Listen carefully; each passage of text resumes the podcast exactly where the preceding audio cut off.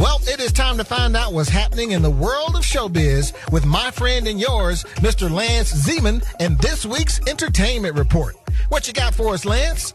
Dookie, Miss South Africa 2020 will be screened live at 5 p.m. on Saturday, the 24th of October, and it'll feature some of the country's best musical talents. Esho Josie, Mi Casa, and Jimmy Nevis have been announced as the headline acts for the spectacular. Cape Town is hosting the event for the first time, where the top three contestants will get to represent South Africa at the Miss Universe, Miss World, and Miss Supernatural pageants. The winner will also walk away with a prize package valued at over 3 million rand.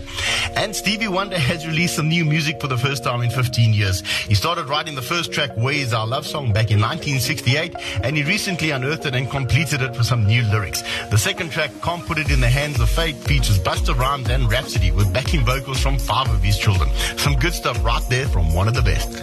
And one of the best things to listen to this week is the Goop podcast, in which Gwyneth Paltrow interviews close friend Kate Hudson, and they tackle the subject of on-screen kisses. Some good girl talk right here as they compare notes and even name the actor who had snot all over his face during a film makeout session. FYI, it was Matthew McConaughey. The session wraps up with Hudson revealing her best snog that was ultimately cut from the movie Almost Famous. Some good celeb juice here if you like that kind of stuff. Dookie, you remember the Slinky? That popular springy toy that could walk downstairs? Well, they're going to turn it into a movie. The film is set to tell the story of the wife of the inventor who took over the struggling business after her husband left her with six children and a nearly bankrupt company, and how she turned the Slinky into one of the most must-have items for kids. I hope that the film keeps me as amused as the toy did.